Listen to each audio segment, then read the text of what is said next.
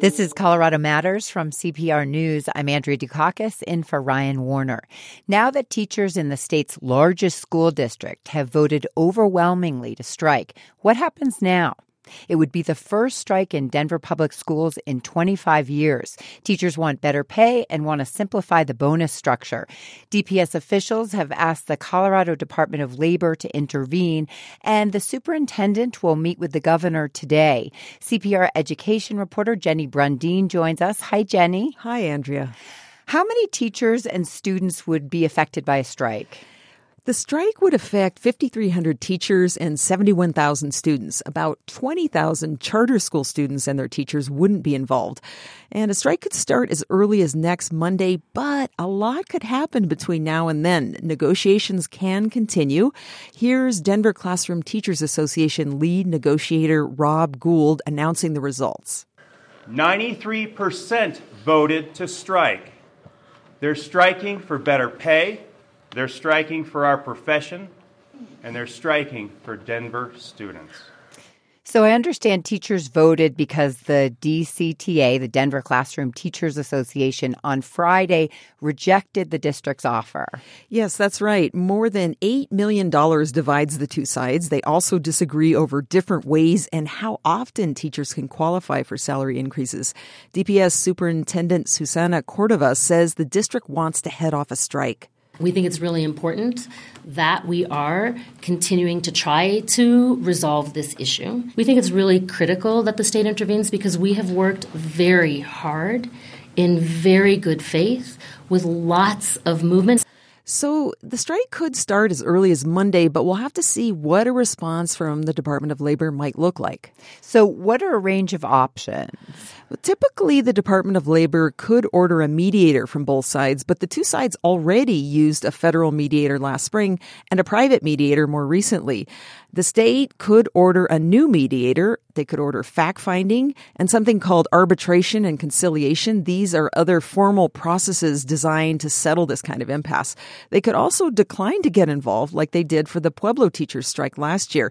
Any decision would come within two weeks. So we'll get into what this decision means for parents and students. But first, let's talk about the teachers. Why did they vote the way they did? Many of the teachers I talked to described how wrenching their decision was. I spoke with about 30 teachers on Saturday, and here's how one teacher, Isabel King, came to a decision. We sat after school for about an hour on Friday afternoon yesterday, tired, but sat in the library together, about eight of us, trying to figure out what would be the best thing to do, whether or not to strike. Was it kind of emotional? Yeah, oh yeah. And people are upset about this.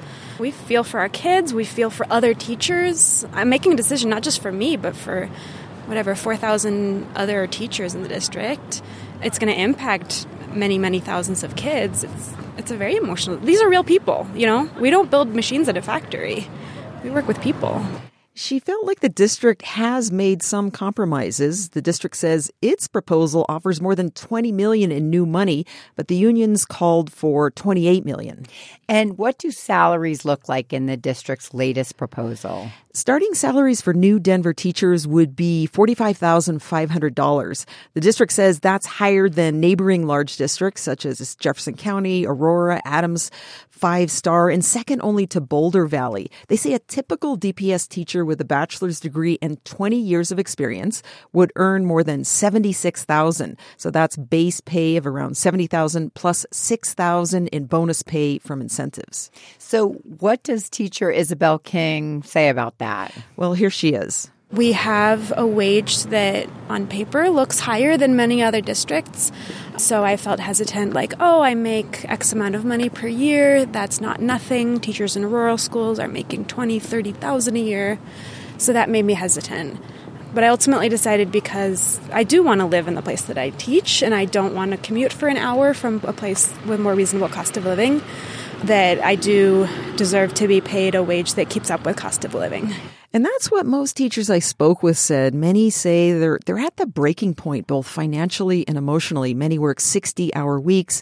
Heather Jackson is a special education teacher. Most teachers, including myself, work second jobs, and it's difficult to manage that work life balance when you're investing so much energy with the high demands without being compensated fairly. So the district offered more than 20 million in new money, which Superintendent Cordova says is a compelling offer. I'm not sure that we have seen anywhere across the nation teachers who have gone on strike to reject a 10% increase. Now, the 10% is an average, though, right, Jenny? Uh, not every teacher would get that much. Exactly. And it includes previously agreed upon cost of living raises. I spoke with some teachers who would get 10%. Another I spoke with would get a 3% bump. The district also wants to maintain incentives for teachers to work in tough schools or teach in hard to fill subjects like math. The union, by contrast, wants that money instead used to increase base salaries. And there's another big issue in this contract. That's the idea of bonus or incentive pay. Teachers say it's too complicated and even varies from year to year. They don't think incentives help and they want more money in their base pay. The district says incentive pay is critical to encouraging teachers to take jobs in tough schools or teach subjects where there are, you know, teacher shortages like math. That will have to get resolved. One teacher who voted no, Linda Weiss, has taught 23 years. She agrees teachers should be paid even more and says the district is way too top heavy, but. It seemed like a fair proposal to me, and it seemed like they kept coming back with more offers, and I didn't hear that much from the union. Okay, so what happens to students with teachers out of the classroom? So schools will be open, meals will be served, buses will run, and there will be aftercare. Superintendent Cordova says students will be safe and learning. We'll have high quality lesson plans in every school at every grade level, every content area. We have efforts underway to recruit substitute teachers all licensed staff who work outside of schools will be deployed to our schools to cover classrooms. And she said the district will find subs for all the teachers in part by paying double what they they're paid now. She thinks some federal workers might fit the bill, and she promises these subs they'll have lesson plans to lose, use. But that's a huge task. The district only has about 1200 approved subs and it's unclear how many of the 5000 teachers will walk out. Uh, the union is also encouraging t- students to attend the schools. Any other ways they can fill the gap? A memo to central office staff says all non-essential central office work will be suspended and people in central office will be assigned to schools. So some security and payroll folks will keep on doing their jobs. Other staff have the option of getting a guest teaching license to support in the classroom, or they can serve on lunch duty or be a hall monitor, things like that. Now, I imagine being in a classroom would be a new experience for some of that central office staff. Yeah. In the memo, Cordova says she understands that staff may have many feelings about this, ranging from eagerness to apprehension to confusion. But the district's core value, she says, is putting students first. What about parents? What's the district telling them? what I just mentioned, and also parents should make sure their personal information is updated in the parent portal. That's the computer system parents use to connect with the district, as well as updated information about their children's medications. So bargaining could start up again if the district comes in with a new offer or the state steps in. Jenny, thank you. And you'll be closely tracking any developments with the negotiations. CPR education reporter Jenny Brundin, she's been updating us on the current impasse in the Denver Public Schools. It's Colorado's largest public school district. Teachers have voted to strike and could do so as early as Monday.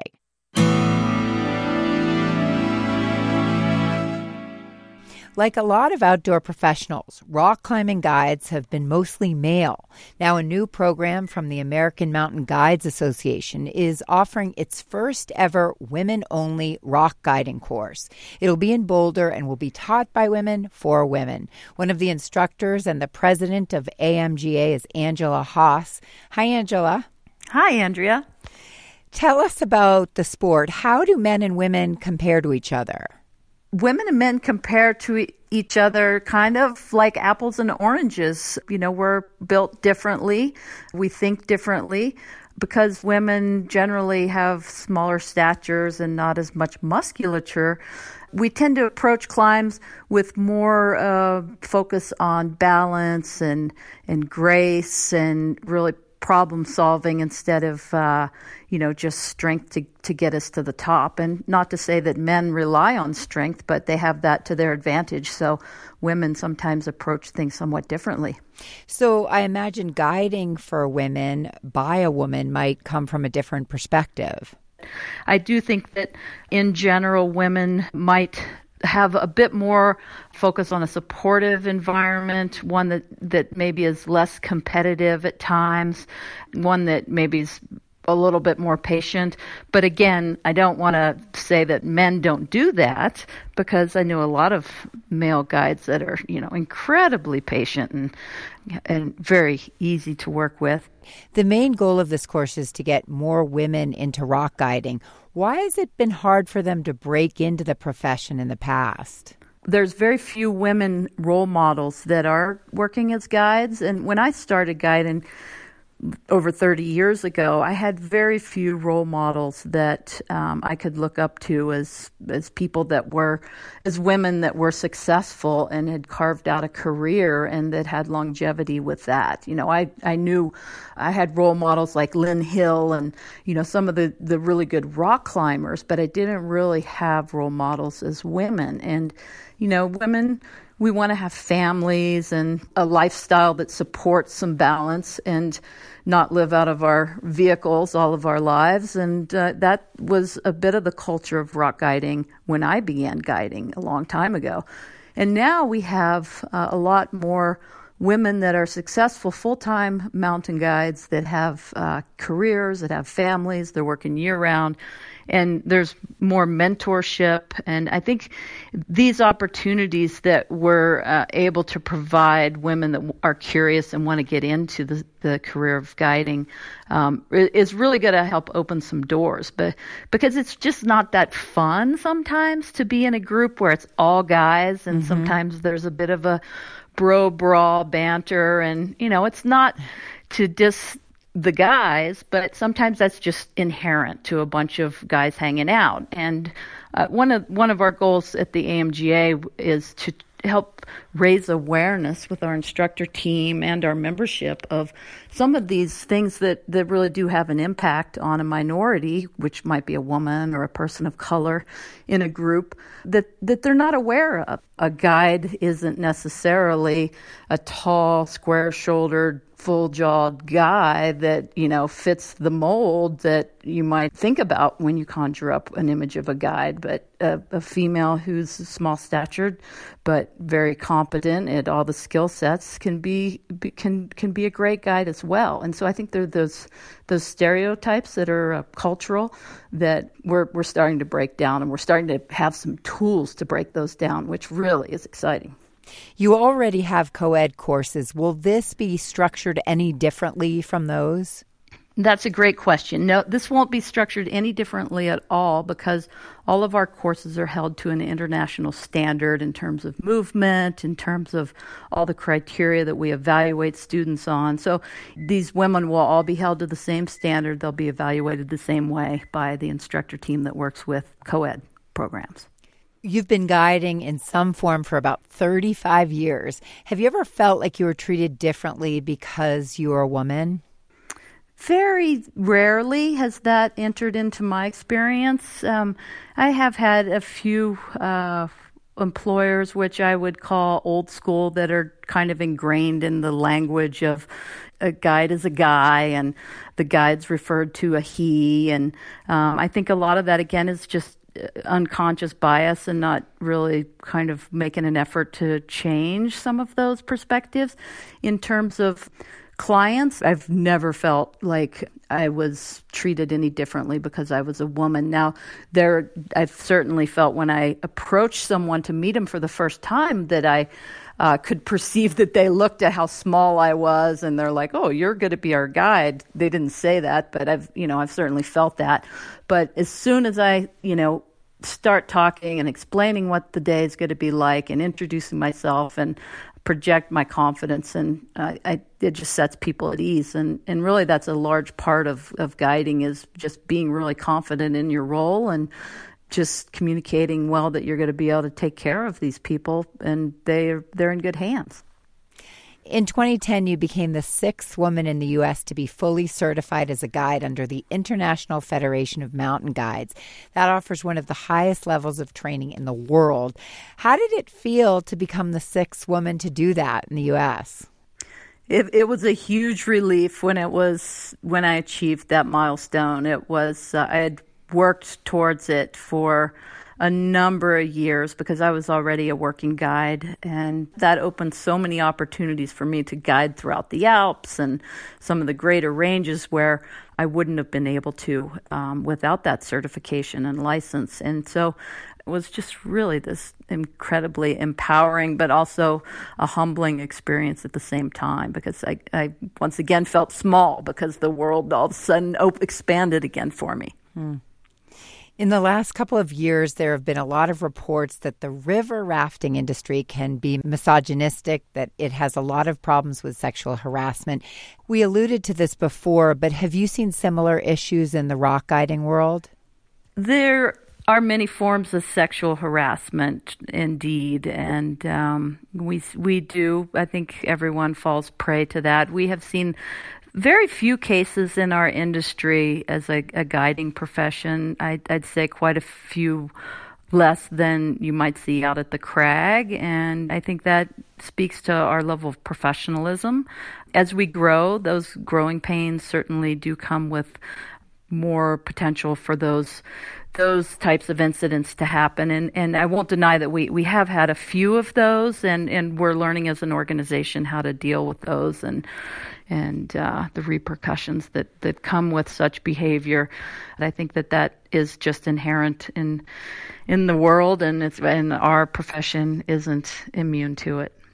What shift needs to occur in the outdoor community so things don't happen anymore in terms of sexual harassment I think one of the, the major things in harassment and balancing it all out is when when we finally reach a place where the guys are the ones that call other guys out on it and it's not mm. the woman who has to call someone out on something that she's fallen victim to.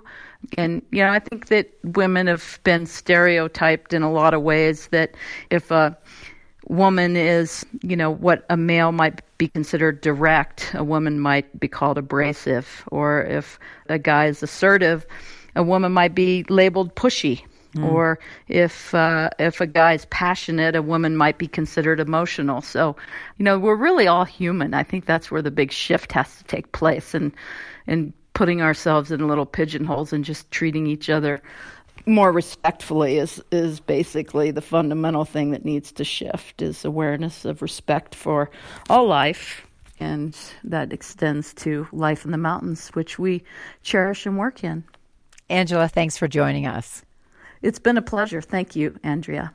Angela Hawse is the president of the American Mountain Guides Association. She'll be one of the instructors for the organization's new women's only rock guiding course in Boulder. The course starts in September.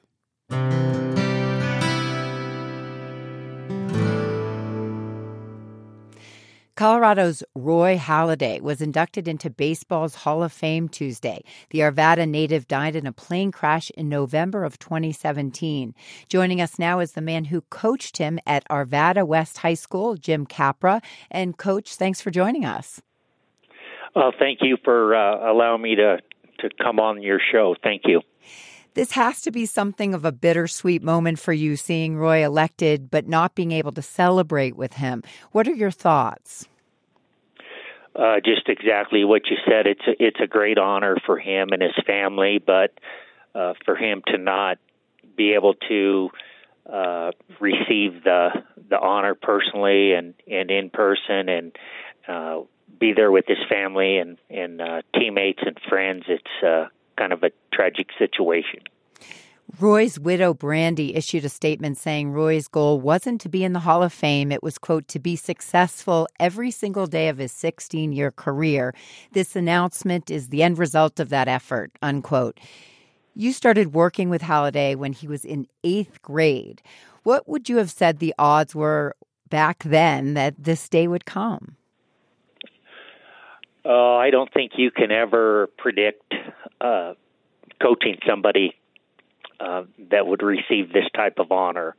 Um, but with his uh, character and uh, work ethic, along with his talent, that that percentage would uh, surely go up. But I wouldn't want to put a uh, eighth grade status on uh, making it to the Hall of Fame, though. How, how proud are you of your role in his election?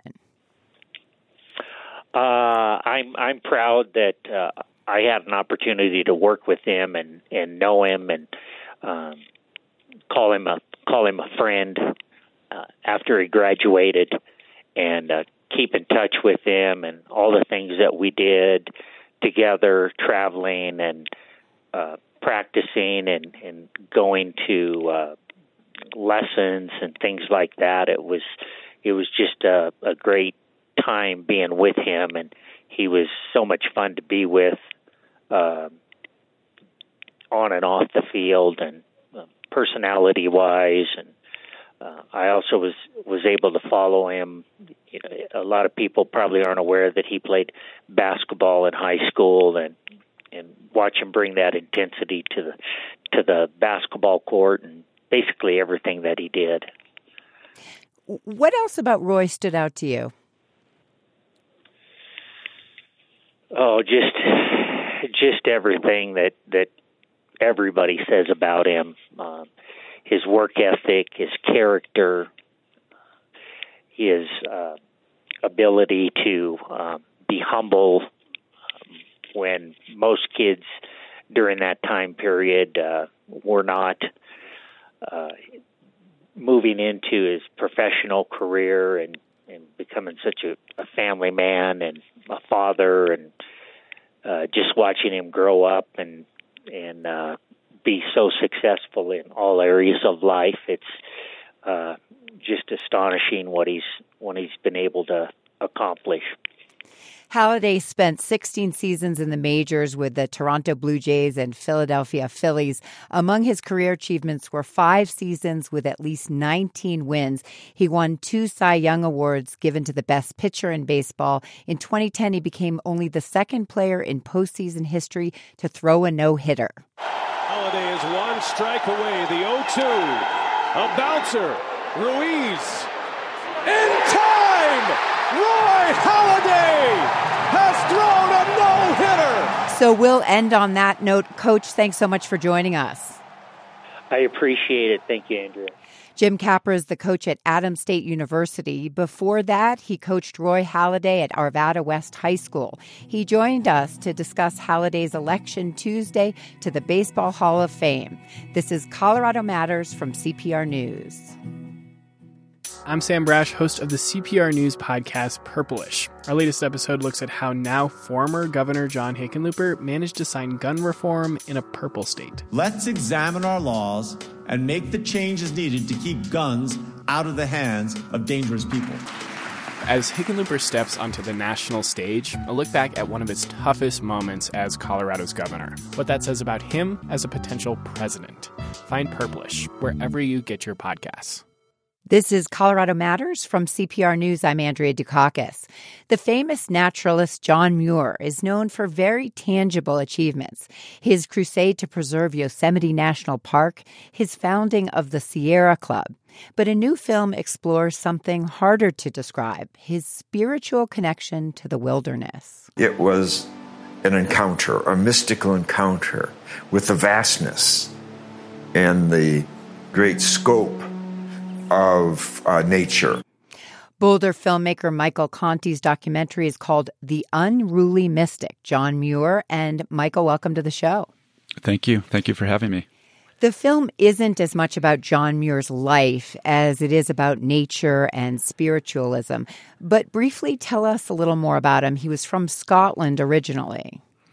He, he immigrated to the United States when he was eight years old and was in Wisconsin, which is where he basically grew up. And when he was in his early teens, he went to college. But because of the Civil War, he decided um, he didn't really want to be brought into that battle, and he went to Canada. He came back after the war and then did this amazing thousand mile walk from Wisconsin all the way down to the uh, to the Gulf of Mexico. Mm. This film is just one in a series about people you call unruly mystics. What do you mean by that term? Well, it's a great it's a great question. The unruly mystic is is what I would think of also as like crazy wisdom. Uh-huh. So I think of us as all having the ability to have mystical encounters, but we, we tend to be kind of in our own in our own box. Um, but there are these mystics who are also unruly. They kind of break out of the box that the box that they're already in. And so I'm I'm exploring who those people are through people that have been inspired by them. And was there an example, a time in Muir's life where you'd define him as an unruly mystic? Yeah, I, the the story that I really I'm very fond of, and, and it's told by several people in the film, is about when he climb, climbs up into um, into a pine tree in a storm to to get closer to God. Um, so the tree is swaying back and forth, and he's moving back and forth. And you know the the danger of actually being struck by lightning is probably pretty high when you're up in up in a tree. Hmm. And I think that story is just such a great story for myself, having been up in the in the high country here in Colorado once, and having to seek cover underneath um, some tundra trees, which are kind of like the stunted trees, and just feeling the tree moving back and forth as this um, squall came over us was just uh, was just amazing. Just feeling that connection. Hmm. What are you trying to get your audience to do as a result of seeing this film? What reaction do you want from them? I want to remind them of, of the awe of nature. Um, there is a the component of seeing a film in a theater, and when the the experience is experiential, it reminds them of that connection that we have with nature, that connection of of looking up at a peak or a hill, going like, I want to go up there, I want to look and see what's on the other side. That is what I think people can walk away from when they experience this film, and that is what John Muir wrote about and his writings are what reminds us of that that connection. Mm. In a way, it's no surprise that Muir had what you're describing as the spiritual way of thinking. He was a minister's son, but he didn't talk or write about his feelings in terms of traditional religion. Here's theologist Mary Riemann. He writes about it in a way that conveys holiness and sacredness. And so it helps us recognize that we don't have to only find God in a church. That in fact, we can encounter God even more intimately, more directly in nature. Is there an example of something Muir wrote that explains what she's describing? There are there are a lot of different stories that that he shares. There's there's one that I, I I'm fond of, which is between two trees, you're going to find the place that you're seeking. And that is more about that kind of exploring, that kind of wandering that we may do when we go into the wild or into nature where we're open to to what the possibilities are. And we're not on a sidewalk. We're not kind of going in a linear fashion. We're just following. Those are those are the sorts of things. And you know um, Reverend Mary Reman talking about that in the film is is reinforcing that that story. There's a turning point in Muir's life. He was in an accident, temporarily lost his sight. How did that change him? That was a big that was a big change for him, and you, it's hard to it's hard to imagine losing losing your sight and, and going blind. He he got hit in the eye with a with a metal filing, and he was in his twenties. He was growing up during the be, the beginning of the Industrial Revolution, and he was an inventor, and so he was in the factory um, inventing. And he got blinded, and his other eye became sympathetic to that eye, and he lost his sight. And here's somebody who was so attuned to to nature, to seeing, that in that darkness, he started to really question why he was doing what he was doing. I, you know, I guess he had an existential crisis. Mm. And from that, when he recovered, he made the trek out to the west and went to Yosemite, and, and the rest the rest is history from that. And for those of us who haven't been to Yosemite, I, I took my 14 um, year old son there when I was in the process of making the film, and it was just amazing to watch and listen to him go like, "Dad, this is really cool. This is more cool than I thought I thought it was going to be. And John Muir going there and having that having that experience really imprinted in his brain what he ended up doing for the rest of his his life because that was really his his home place. It's incredible to feel this personal spiritual connection. But even in Muir's time, development threatened places like Yosemite. The bill to make it a national park was signed in 1906. Talk about his role in preserving the park. Yeah, I can't I can't really talk a lot about that from a historical standpoint because I'm not not doing this this film from as a documentarian, more from an inspirational standpoint.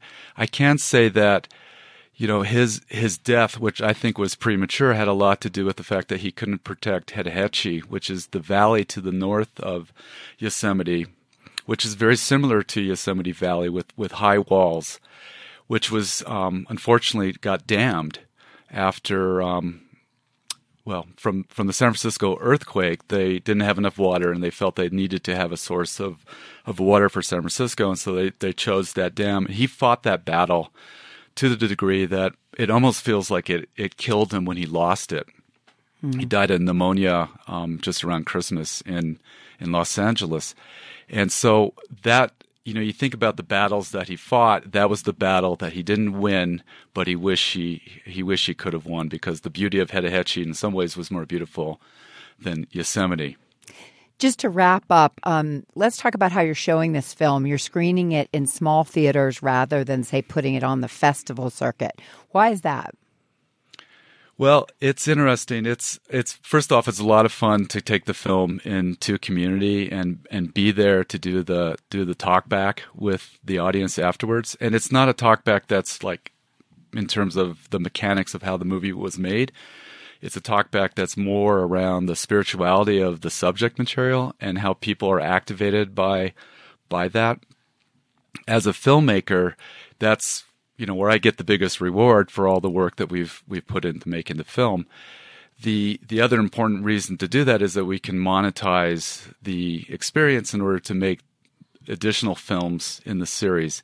It's difficult within the festival circuit because the festival circuit is, is kind of built around people coming to the festival, and it doesn't necessarily benefit the um, the filmmaker from a monetary standpoint. Although you can get a lot of great press and meet a lot of people, the it's it's about me as a filmmaker owning owning the process and supporting the community and also creating a pathway for for other filmmakers to to go down this route. There are so many small theaters that welcome good quality content and people really like to go and see films in small group settings because we've kind of gone into a culture of not doing that. A lot of people watch phone, movies on their cell phones. They watch them at home, and it's it's a little bit of a callback to that to that that experience that I think we all kind of grew up loving when we first started seeing films. Can you make a living that way?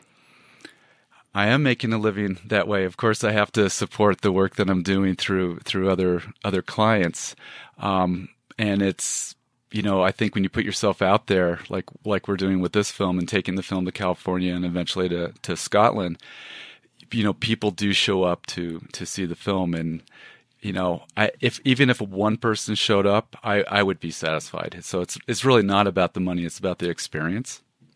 Michael, thanks for joining us. Thank you so much for having me on, Andrea. Boulder filmmaker Michael Conti's documentary is The Unruly Mystic, John Muir. It screens at the Lyric Cinema in Fort Collins, January 24th.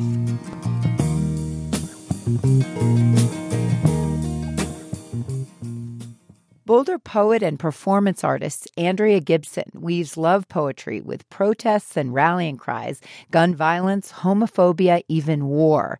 Gibson, whose preferred pronouns are they, them, and their, addresses these issues head on in their latest collection, Lord of the Butterflies. They spoke with CPR's Anthony Cotton. Hi, welcome to the program. Hi, thank you for having me. I think when people think of poetry, they go right to the basics four line stanzas, rhymes. Poetry is soothing, it's gentle. That's not what we're talking about here, though, is it? It isn't. And you know, I haven't thought about poetry that way in a long time, specifically with the rising up of the spoken word movement, which tends to be very political, a lot of yelling and, uh, also a lot of love, a lot of, uh, loving yelling, um, but a lot of poems that focus on social justice. Loving yelling. I, I like that. That sounds that sounds like probably any relationship. Yeah, exactly. Uh, you say this latest collection of yours is the angriest that you've ever done, and I always think that writers write what they know. Are are you angry? I wouldn't consider myself an angry person, but I, I, I, would definitely say that it's an emotion that I've had consistently over the last two years. A lot of this book was written after the election of Trump. And so I think that's why it tends to be angrier than past collections. But while it's angry, it also is fun in lots of ways. It's funny, it's loving. And so I, I, I, slice it up so that you don't have to stay in the anger for too long. You get a rest from it every now and then. Uh, you identify as gender queer and use the pronouns they and their. You've described gender as an evolving thing. Where has where has that idea taken you in the last year or so? Well, it's always taking me somewhere. Uh, I've been identifying as genderqueer. I mean, before I had the word when I was a kid, I just had never felt like a man or a woman, didn't feel like I would grow up to be either of those. And then to discover the word genderqueer, I think it was 2006 maybe. Um, ever since then, that just opened up my world because I, I found a word that um, seem to represent me and also a word I can in many ways define for myself. And I've always experienced gender as a state of becoming. I don't think there's going to be a landing point for me. I don't think I'm going to get to some final destination of gender. I think it's always evolving and it surprises me sometimes. And most of that surprise I actually discover through the process of writing. I uncover myself a lot in my writing. Do other people recognize it? Most people in the queer community do, yes. Um, and uh, many allies and lots of people in just the general world are starting to catch on to it and using different kinds of pronouns for people and just respecting what people feel uh, most represented by. Um, but I find that the world is, you know, learning how to use they, them, theirs in a sentence without worrying about getting grammar all wrong, prioritizing people over grammar, I guess, in some ways, even though it technically is grammatically correct. Um, yeah, so I think it's something that is sort of blooming in our culture right now, and I, I love watching it. You write about the intersection of feminism and racism in the piece in, in this latest collection called White Feminism. Wondering if you could read it for us. Sure. So I have a number of different poems in the book that are set up as definitions. And uh, this one is White Feminism, a noun. A racism that claims it is at least better than no feminism at all. Like at least Hitler was a vegetarian. Like we could actually get comfortable being the uneaten animal in the lap of the man making lampshades out of human skin. What prompted you to, to write that piece?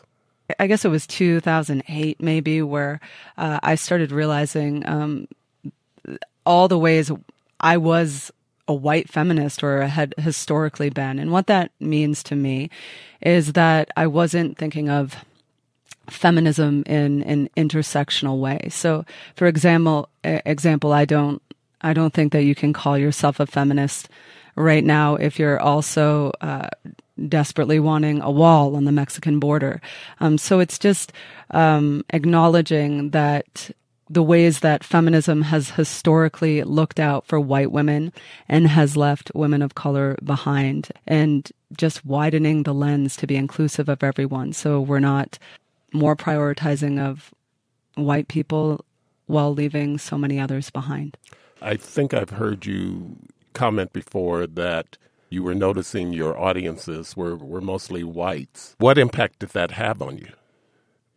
I mean, uh, uh, it shook me. So when I first started doing um, the beginning of my career, I was doing mostly universities. So it was sort of a built-in audience. But as soon as I started performing in, in larger venues and clubs where people buy tickets and come to, I would look out um, into the audience and notice just tons of white people. And Um, and I started evaluating my own responsibility in that, what I had done um, and what I hadn't done that had created that, because uh, that certainly wasn't what I wanted to do or didn't think it was what I wanted to do. And it was heartbreaking to look out and see um, that folks of color didn't feel they had a place at my shows. And so I started taking different steps and what I was writing about, who I was sharing stages with, um, whose voices I was prioritizing in my own learning. If I was educating myself, who were the people educating me? Have you seen then a difference in your audiences? And I, I also wonder, like you said, you you started changing your approach somewhat, but do you how did the word get out that you started attracting these new audiences to your shows? I mean, I don't know that it worked like that. Uh, there's still a lot of white people uh, at my shows, and so a lot of it is probably a lot of undoing. Um, there are more folks of color now, and um, but more so than who's coming to the show is what kind of art am I putting into the world to um, make people feel. T- you know, welcome in the world, uh, feeling like they have a, a place here, um, inviting and encouraging the voices of of all people.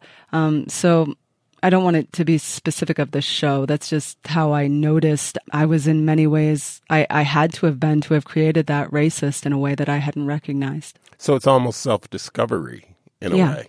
Yeah, for sure. This is Colorado Matters from CPR News, and we're talking with Boulder poet and performance artist Andrea Gibson. Their latest collection is called Lord of the Butterflies.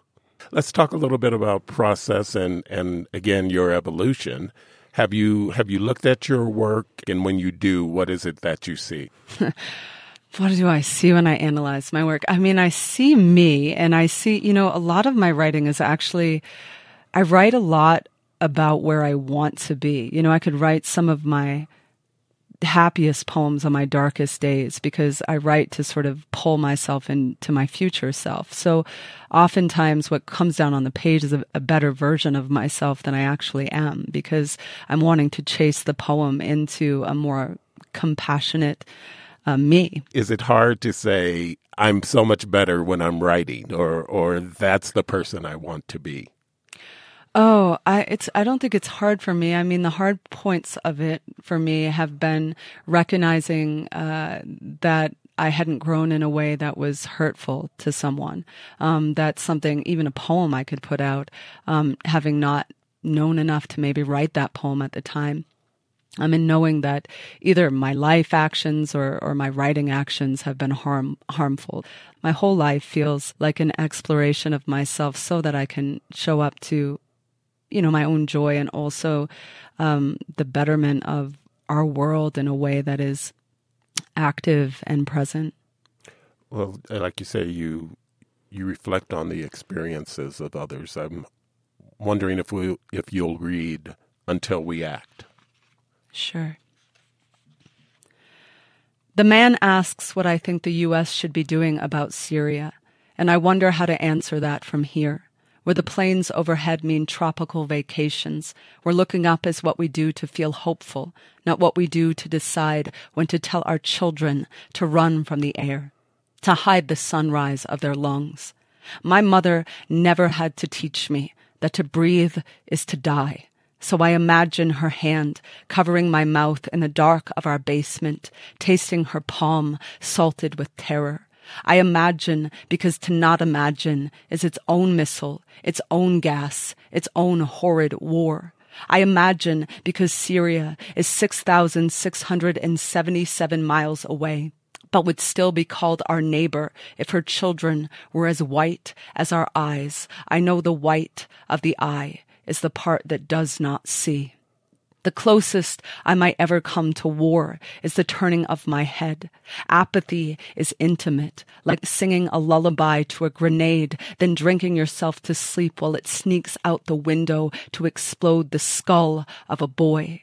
I heard there was a town outside of Damascus, years battered by shelling and airstrikes, where a father turned rocket debris into brightly painted swings where children build their joy on what aimed for their bodies' dust. I heard one girl's laughter swoops high above the rest, her right hand missing from a missile that hit the market. What do I think we should be doing about Syria? Imagining until we grieve, grieving until we act, like we know what kind of laughter is the sound of the beginning of the end of the world. That is just so incredibly vivid. How do you write that? Um, not pleasantly. Um, one of the things about writing that type of poem is, you know, I, I, typically enjoy writing, and a lot of the poems in this book I didn't actually enjoy writing. It wasn't a an act of joy, but more an act of feeling. And I think that's what this poem speaks to is um, my trust in people. I trust people who are willing to feel, and I trust people who are willing to grieve. You also, in your performances, incorporate humor.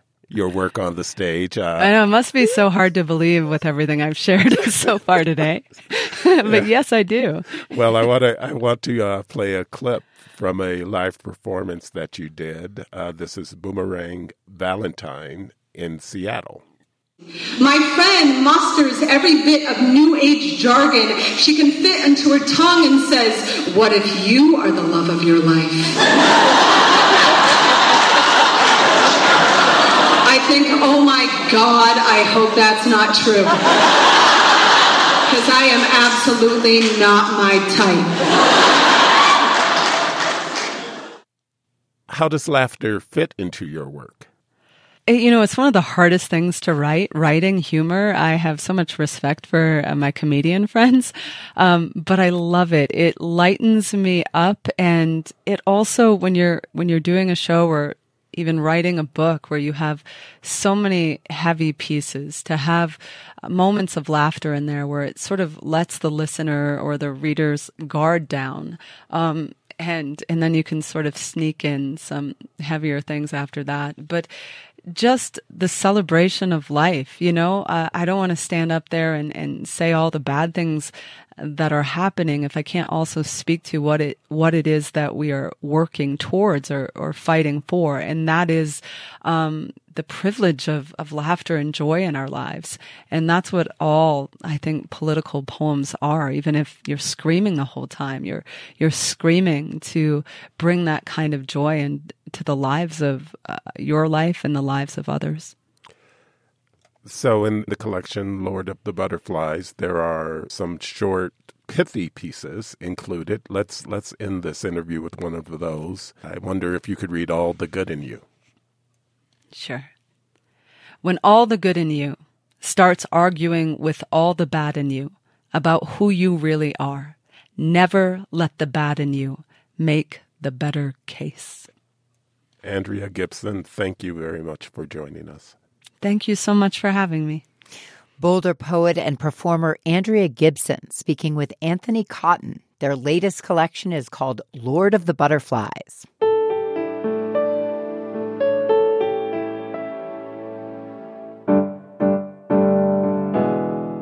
That's our show for today. Our executive producer is Carl Bielek. Our audio engineers are Peter Creamer, Michael Hughes, and Shane Rumsey.